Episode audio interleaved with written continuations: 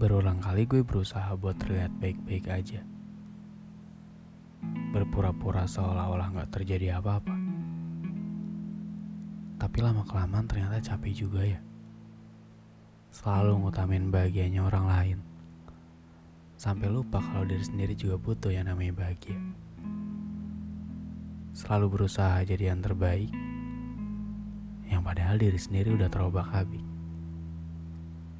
Halo teman-teman, balik lagi bareng gue dan Arifin di saluran dini hari. Sebuah saluran yang akan membawa kalian ke sebuah dimensi lain dari perasaan. Terima kasih telah berkenan.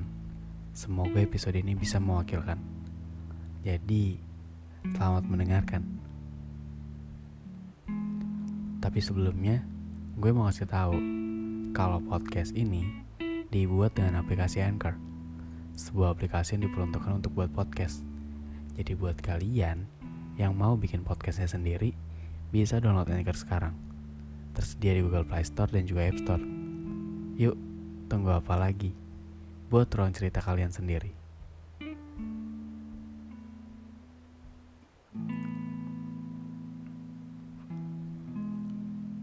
Kadang sempat kepikiran, gak ada gitu yang peduli sama gue di dunia ini.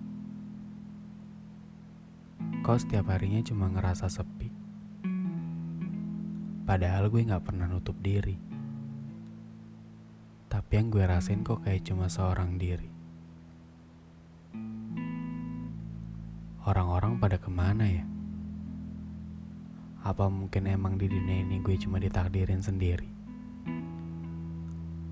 Gue gak minta buat di ngertiin. Tapi kadang cuma butuh didengerin gue bisa kok mendem semuanya. Tapi lama-kelamaan kalah juga. Sekuat-kuatnya gue, gue juga manusia yang butuh manusia lain. Gue juga butuh tempat buat ngelampiasin semua kalau kesah. Banyak yang bersedia dirinya bisa jadi rumah.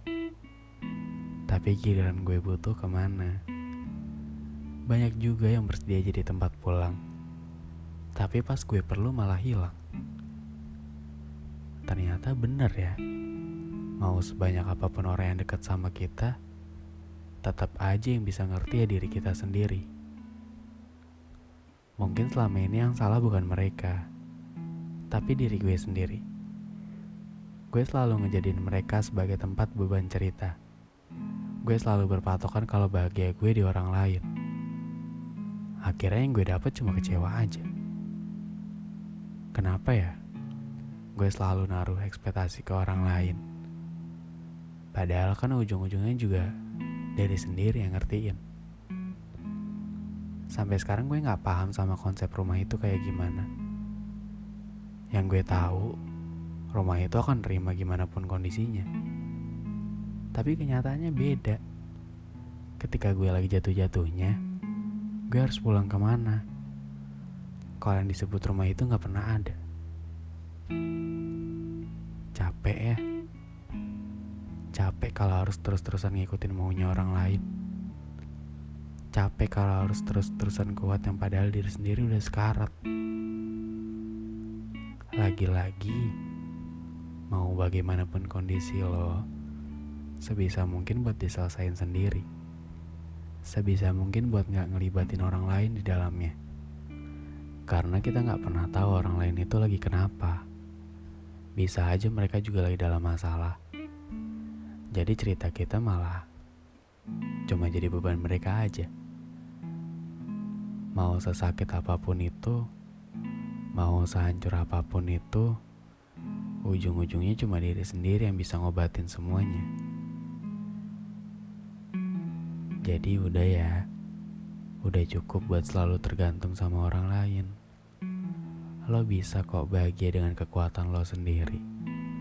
Lo bisa kok senang dengan usaha lo sendiri. Karena nyatanya kebahagiaan itu kita sendiri yang ciptain. Jadi tinggal gimana kita menyesuaikannya aja. Sakit kalau harus kecewa sama ekspektasi diri sendiri. Orang lain bisa pergi kapan aja. Tapi yang bisa meluk lo kapan aja ya diri lo sendiri. Jadi sekarang, tepuk tangan paling meriah untuk diri sendiri. Karena sudah mampu bertahan sampai sejauh ini. Bilang maaf untuk diri ini karena terlalu sering menyakiti diri sendiri. Rumah terbaik untuk pulang ya diri sendiri. Tempat yang bisa nerima kita gimana pun kondisinya ya diri sendiri. Cuma diri sendiri yang bisa ngerti. Cuma diri sendiri yang tahu apa yang lagi kita rasain. Jadi jangan terlalu dibuat sakit ya. Karena kalau udah sakit, kita juga harus berjuang buat sembuh sendiri.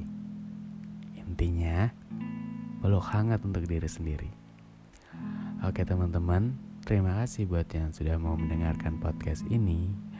Jangan lupa untuk klik tombol follow dan aktifin lonceng notifikasinya biar kamu gak ketinggalan sama episode-episode selanjutnya. Selalu terima kasih dan sampai jumpa di episode selanjutnya. Dadah.